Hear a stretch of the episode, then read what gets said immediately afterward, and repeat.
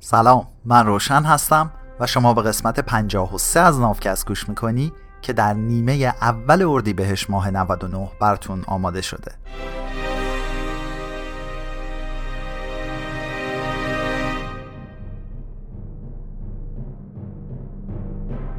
چیزی که در حال شنیدنش هستی ترجمه مستقل من از کتاب سیپینز نوشته یووال هراریه توی دو سه قسمت قبل در مورد نظام سرمایهداری گفتیم و اینکه پادشاه اسپانیا اعتبار خودش رو بین سرمایه گذارای اروپایی از دست داد و جنگ با هلند رو باخت. الان می‌خوایم ببینیم چی شد که اعتبارش رو از دست داد و بعد چطور شد که به ترتیب امپراتوری هلند، فرانسه و بریتانیا از وسط این ماجراها سر بلند کردند. این قسمت امپراتوری شرکت ها فرض کن که تو از یه خانواده سرمایهدار آلمانی باشی. پدر خانواده به این نتیجه می‌رسه که الان فرصت خوبیه تا چند تا شعبه تو شهرهای مهم اروپا باز کنیم و کاروبارمون رو گسترش بدیم. تو رو میفرسته آمستردام و داداش کوچیکت رو میفرسته بره مادرید. به هر کدومتونم نفری ده هزار سکه طلا برای سرمایه گذاری میده. داداشمون سرمایه اولیش رو وام میده به پادشاه اسپانیا تا بهرش رو بگیره. پادشاه اسپانیا هم این پولو می‌خواد که باهاش یه ارتشی جمع کنه و بره به جنگ پادشاه فرانسه. تو ولی تصمیم می‌گیری سرمایت رو بدی به یه بازرگان هلندی. ایشون می‌خواد رو بتزارای جنوبی ترین بخش از یه جزیره بدون سکنه به اسم منحتن سرمایه گذاری کنه. چون رودخونه هاتسون ریور داره تبدیل میشه به یکی از های اصلی تجارت و ایشون مطمئنه که ارزش املاک اون منطقه تو آینده سر به فلک می‌کشه. توی پرانتز بگم که زمین های جنوب جزیره منحتن که یکی از پنج تا بخش شهر نیویورکه الان عملا نماد نیویورک هم هست. آسمون خراشا بیشترشون اونجان. وال استریت اونجاست. دو تا از مهمترین بازارهای بورس دنیا یعنی بازار بورس نیویورک و نزدک اونجان. ساختمون دو قلوهای مرکز تجارت جهانی که 11 سپتامبر زدنشون اونجا بودن. خلاصه همه دوست دارن اونجا باشن. ولی قبل از همه هلندیا اومدن اونجا ساکن شدن و اسم کل مستعمره بود نیو نیدرلند. اسم این منطقه جنوبی از جزیره منحتن هم بود نیو آمستردام. بعدا انگلیسی ها اینجا رو از هلندیا گرفتن و اسمشو به افتخار پادشاه بریتانیا که لقب دوک یورک رو هم داشت گذاشتن نیویورک اینو تو قسمت قبلم گفته بودم. پرانتز بسته. موعد بازپرداخت هر دوتای این وام ها رو هم گذاشتن برای یه سال دیگه. این یه سال که گذشت و سر اومد تاجر هلندیمون زمینایی رو که خریده به قیمت خیلی بالاتری میفروشه و پول تو رو با بهره ای که قولش رو داده بود بهت پس میده. پدرتون هم خیلی خوشنود میشه. اما برادر کوچیکه که رفته بود مادرید الان قشنگ عصبیه. با اینکه جنگ با فرانسه به نفع پادشاه اسپانیا تموم شده اما ایشون خودشو درگیر یه جنگ دیگه با ترک های عثمانی کرده. و همه پولاشو تا قرون آخر برای تأمین هزینه های این جنگ نورسیده لازم داره. و فکر می‌کنه که این جنگ خیلی مهمتر از پس دادن بدهی های قدیمیه. برادر کوچیکت هینامه میده به قصر و از رفقا و رابطه هاش تو دربار می‌خواد که پادرمیونی کنن بلکه این پولو پس بگیره. ولی راه به جایی نمی‌بره و صداش به جایی نمی‌رسه. الان برادرت هم سود رو نگرفته هم اصل پول از کفش رفته. آقا بابا هم که اصلا از این ماجرا راضی نیست. تازه اوضاع بدتر از این میشه. جناب پادشاه یکی از مامورای اداره مالیات رو میفرسته سراغ برادر کوچیکه و خیلی رک و پوسکنده بهش میگه که علا حضرت انتظار دارن فورا یک وام دیگه هم به همون میزان دریافت کنن. این برادرمون هم که هیچ پولی برای قرض دادن به پادشاه نداره ور میداره نامه می‌نویسه به جناب پدر و سعی می‌کنه بابا رو مجاب کنه که این پولو بدیم دیگه شاهنشاه با همون را میان. آقا بابا هم با اینکه ته دلش راضی نیست اما نمی‌تونه دل تعتقاریش رو بشکونه و پولو براش میفرسته. پس یه ده هزار سکه طلای دیگه هم میره تو خزانه اسپانیا گم و گور میشه و اگه پشت گوشتو دیدی این پولارم دیدی.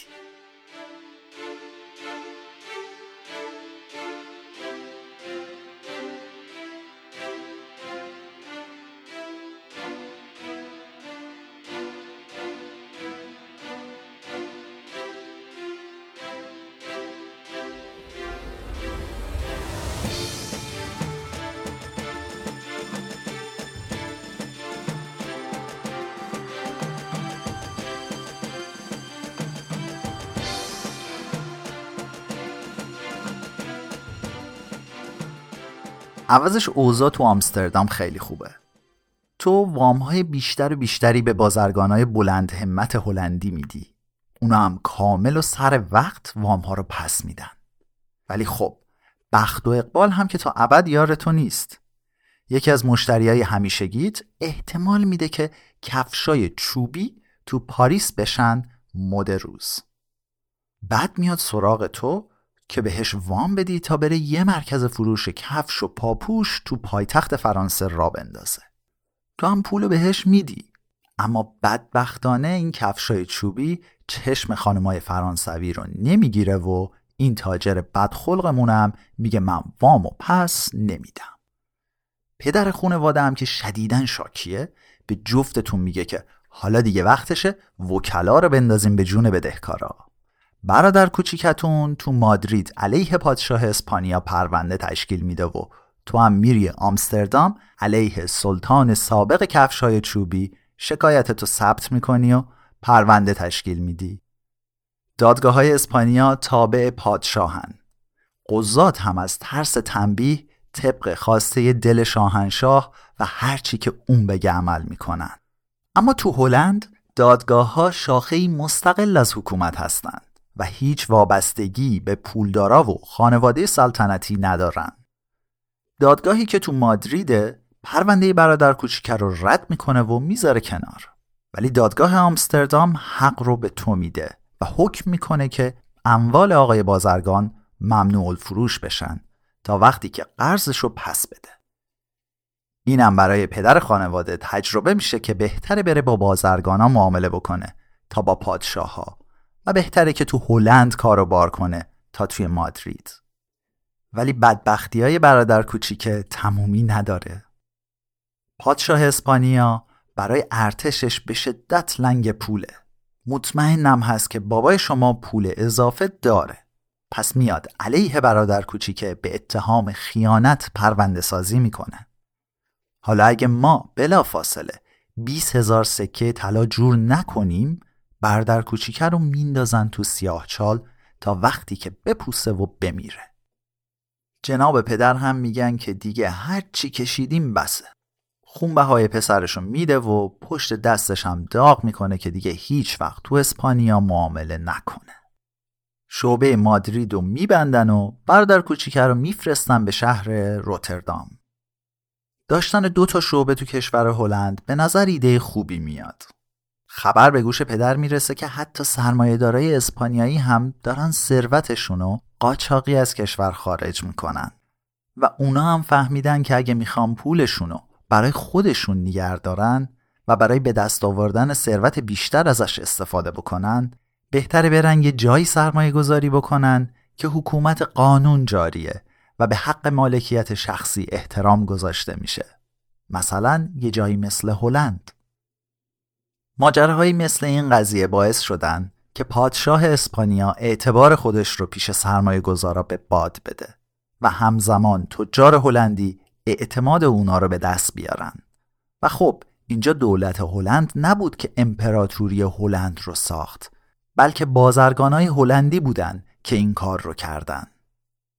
پادشاه اسپانیا بازم تلاش می‌کرد که هزینه لشکرکشی هاش رو با بالا بردن مالیات ها از مردم ناراضی تهیه کنه.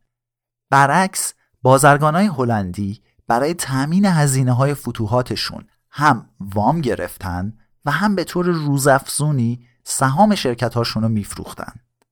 اینجوری سهامدارا حق داشتن که بخشی از سود شرکت رو هم دریافت کنن. سرمایه گذارای محتاطی که هیچ وقت حاضر نبودن پولشونو بدن دست پادشاه اسپانیا همونایی که اگه می‌خواستن پولشونو بدن دست دولت هلند قبلش تو ذهنشون قضیه رو یکم سبک سنگین می‌کردن با کمال میل حاضرن تا تو شرکت های سهامی هلندی سرمایه گذاری بکنن. چون همین شرکت ها تکیگاه اصلی این امپراتوری نوظهور بودن. اگه فکر می‌کردی که یه شرکت قرار کلی سود بکنه ولی خب همه سهامش قبلا فروش رفته می‌تونستی بری از سهامدارای فعلی این شرکت یه مقدار سهام بخری. حالا یکم گرونتر از اون قیمت اصلی. اگه بعد از خریدن سهام کاشف به عمل میومد که اوضاع شرکت خیلی هم خوب نیست می‌تونستی سهامتو به قیمت پایین تر بفروشی. همین خرید و فروش سهام شرکت ها به اینجا ختم شد که تو بیشتر شهرهای بزرگ اروپایی بازار بورس سهام تشکیل دادن. جایی که سهام شرکت ها داد و ستد می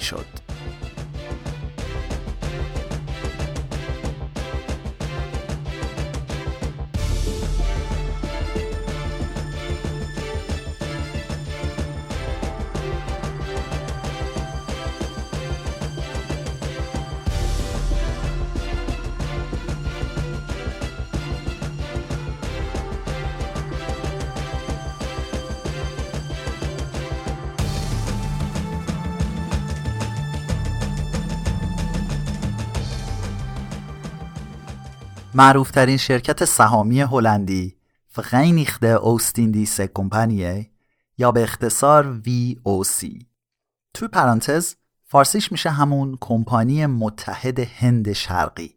ولی خب نسخه هلندیش. ماها بیشتر کمپانی هند شرقی بریتانیا رو می‌شناسیم. هر کدوم از این کشورهای مطرح استعمارگر اروپایی یک کمپانی هند شرقی یا حتی هند غربی داشتن. مثل کمپانی هند شرقی فرانسه، دانمارک، سوئد، پرتغال همه هم با هم رقابت می‌کردن و مشغول فعالیت های استعماری برای سهامداراشون بودن. پرانتز بسته. پروانه فعالیت شرکت VOC به سال 1602 صادر شد. این درست موقعی بود که هلندیا داشتن اسپانیایی ها رو بیرون مینداختن و هنوزم می‌شد صدای توپخونه های اسپانیایی که خیلی هم دور از استحکامات آمستردام نبودن رو شنید. شرکت VOC با پولی که از فروش سهامش به دست می آورد کشتی می ساخت و میفرستاد به آسیا. کشتی ها محصولات چینی و هندی و اندونزیایی برمیگردوندن. فروش سهام هزینه های عملیات نظامی رو هم تعمین می کرد. این عملیات علیه شرکت های رقیب و دزدای دریایی بود. شرکت ویوسی نهایتا با این پولا تونست اندونزی رو تسخیر کنه. اندونزی بزرگترین مجمع جزایر دنیاست. تو قرن 17 هم حکومت هزاران هزار جزیره این مجمع جزایر دست صدها پادشاهی، شاهزاده نشین، سلطان نشین و قبایل مختلف بود. سال 1603 وقتی که بازرگانای شرکت VOC برای اولین بار به اندونزی رسیدن هدفشون صرفا تجاری بود اما برای اینکه امنیت منافع تجاریشون و سود حداکثری سهامداراشون رو حفظ بکنن شروع کردن به جنگیدن با حاکمای محلی که تعرفه های بالا وضع می‌کردن کنار همینا هم با رقبای دیگه اروپاییشون می جنگیدن. VOC کشتیهاشون مجهز به توپ کرد. مزدورای اروپایی ژاپنی، هندی و اندونزیایی را اجیر کرد و کلی قلعه ساخت و نبردها و محاصره های تمام ایاری رو به سرانجام رسوند. شاید الان برای ما یه همچین شرکتی یکم عجیب به نظر برسه. اما تا اوایل دوران مدرن خیلی عادی بود که شرکت های خصوصی سرباز و سردار و دریا سالار استخدام بکنن یا برن توپ و کشتی و حتی یه ارتش آماده به خدمت کرایه بکنن. جامعه جهانی هم می‌گفت همینه دیگه. خیلی ککشون نمیگزید اگه یه شرکت خصوصی برای خودش یه امپراتوری را مینداخت جزیره پشت جزیره بود که تسلیم مزدورهای شرکت ویوسی می شدن و بخش بزرگی از مجموع جزایر اندونزی تبدیل به مستعمره این شرکت شد. شرکت ویوسی نزدیک به دیویست سال حاکم اندونزی بود و تازه به سال 1800 بود که دولت هلند کنترل اندونزی رو به دست گرفت و برای 150 سال دیگه اندونزی شد مستعمره ملی هلند. این روزا هم مردم نگرانن که نکنه شرکت های قرن 21 دارن قدرت بیش از اندازه‌ای به دست میارن. تاریخ اوایل دوران مدرن نشون میده که اگه شرکت ها اجازه پیدا کنن تا بدون نظارت و ملاحظه دنبال سود شخصیشون برن این ماجرا تا کجاها می‌تونه پیش بره؟ همون وقتی که کمپانی هند شرقی هلند داشت تو اقیانوس هند فعالیت می‌کرد کمپانی هند غربی هلند یا به اختصار WIC هم داشت اقیانوس اطلس رو شخم می‌زد. این شرکت برای اینکه بتونه تجارت روی رودخونه مهم هاتسون ریور رو کنترل بکنه اومد و تو یه جزیره ای دم دهانه این رودخونه سکونتگاه ساخت. اسمش هم گذاشت نیو آمستردام یا همون آمستردام جدید. این مستعمره هم از طرف سرخپوستا تهدید می‌شد و هم بریتانیایی ها پشت سر هم بهش حمله می‌کردند که نهایتا سال 1664 تونستن اونجا رو از هلندیا بگیرن.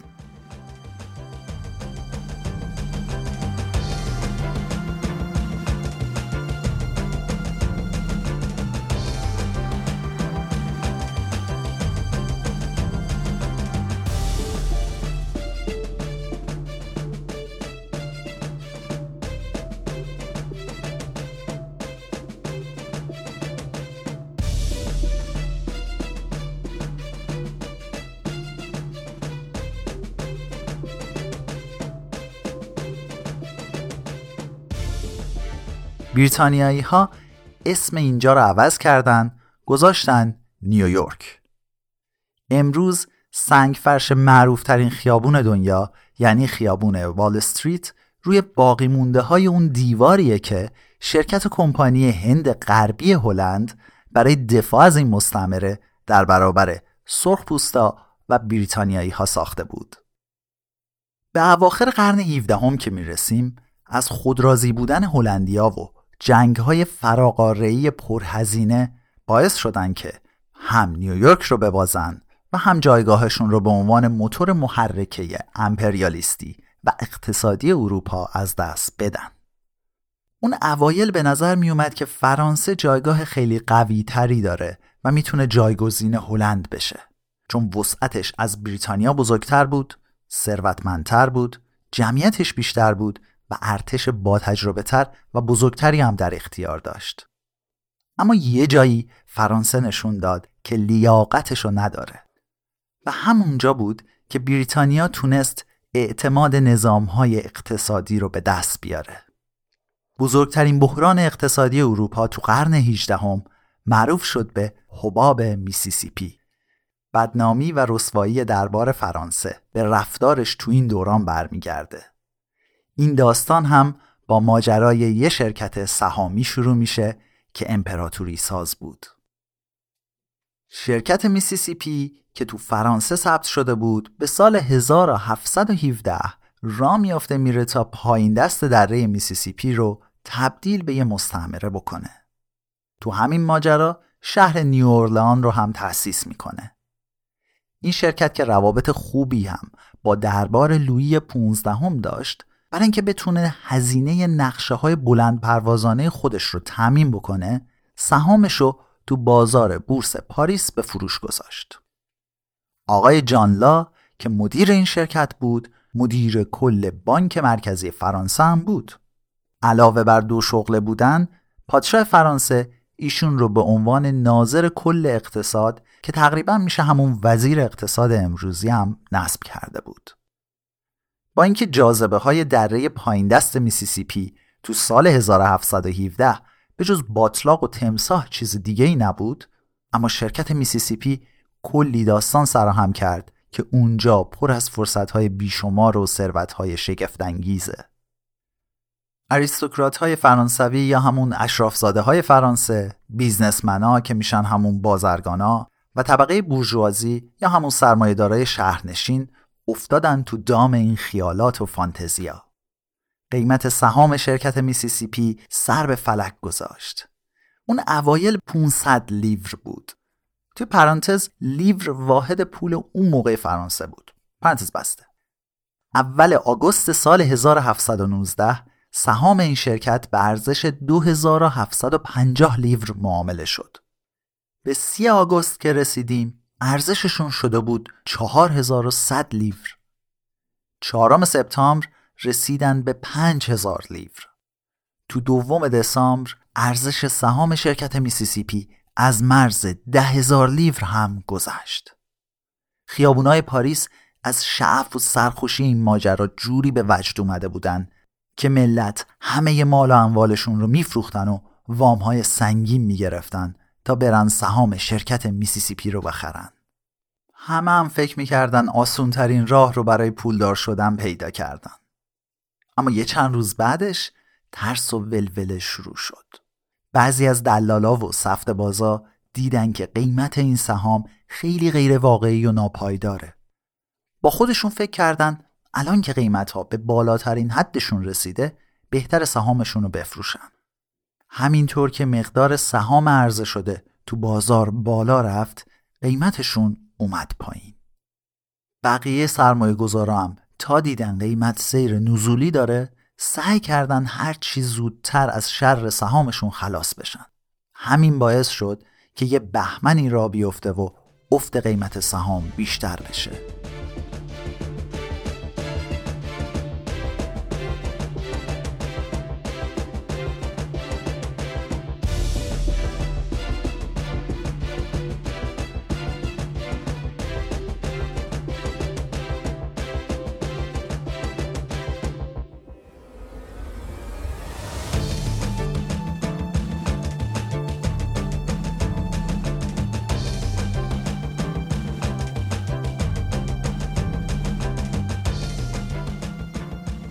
آقای جان لا که گفتم همزمان مدیر شرکت میسیسیپی وزیر اقتصاد فرانسه و رئیس بانک مرکزی فرانسه بود به بانک مرکزی دستور داد سهام شرکت میسیسیپی رو بخره تا قیمتها به ثبات برسن.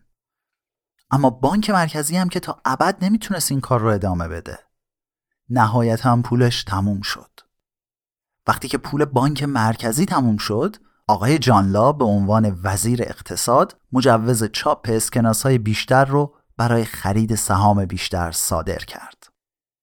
این کارم باعث شد که کل نظام اقتصادی فرانسه درسته بیفته وسط این حباب. این شعبده بازی اقتصادی که نتونست کمکی به حال روزشون بکنه هیچ ارزش سهام میسیسیپی از ده هزار تا سقوط کرد و برگشت به هزار لیور. بعدشم کلهم خورد زمین و دیگه یه پاپاسی هم ارزش نداشت. به اینجای ماجرا که می‌رسیم بانک مرکزی و خزانهداری سلطنتی فرانسه صاحب کلی سهام بیارزش بودن و هیچ پولی تو بسات نداشتن. بیشتر دلالای بزرگ بازار خیلی ضرری نکردن به خاطر اینکه سهامشون رو به موقع فروخته بودن. اما این وسط سرمایه گذارای خورده پا همه چیشون رو باختن و خیلی هاشون هم خودکشی کردن. حباب میسیسیپی یکی از غیر عادی ترین صحنه های سقوط اقتصادی بود. نظام اقتصادی سلطنتی فرانسه هیچ وقت نتونست قامتش را از شدت این ضربه صاف صاف کنه. جوری که شرکت میسیسیپی از نفوذ سیاسیش برای دستکاری قیمت سهام و تشدید هیجان خرید استفاده کرد باعث شد تا عموم مردم اعتمادشون رو به نظام بانکی فرانسه و خرد اقتصادی پادشاه فرانسه از دست بدن. لویی پونزدهم پادشاه فرانسه به خودش اومد و دید که جمع کردن اعتبار مالی داره هر روز براش سخت و سختتر میشه. همین ماجرا یکی از اصلی ترین دلایلی بود که باعث شد امپراتوری فرامرزی فرانسه بیفته دست بریتانیایی ها. بریتانیایی ها خیلی راحت می‌رفتن و با بهره های پایین وام می‌گرفتن اما فرانسوی ها برای گرفتن وام سختی میکشیدن و مجبور بودن بهره های بالا بابت وامشون بپردازن پادشاه فرانسه برای اینکه بتونه از پس بدهکاری های هر روز بیشتر از دیروزش بر بیاد پولای خیلی بیشتری رو با بهره های بالاتر و بالاتر قرض می کرد. نهایتا تو دهه 1780 لویی 16 هم که بعد از مرگ پدر بزرگش روی تخت پادشاهی نشست فهمید که نصف بودجه سالیانش رو باید صرف پرداخت بهره این قرض و قوله ها بکنه و نهایتا دید که داره ورشکست میشه. لوی 16 هم به سال 1789 با بیمیلی رفت سراغ مجلس فرانسه تا یه جلسه ای با هم بذارن و یه راه حلی برای خروج از این بحران پیدا کنن. همچین جلسه ای در عرض یک قرن و نیم پیش اتفاق نیفتاده بود و همین شد که انقلاب فرانسه شروع شد. همزمان با فروپاشی امپراتوری برونمرزی فرانسه، امپراتوری بریتانیا داشت به سرعت گسترش پیدا می کرد. بخش بزرگی از امپراتوری بریتانیا هم درست مثل امپراتوری قبل از خودش یعنی امپراتوری هلند توسط شرکت های سهامی و تو بازار بورس لندن گذاری شده بود و از همونجا هم اداره می شد.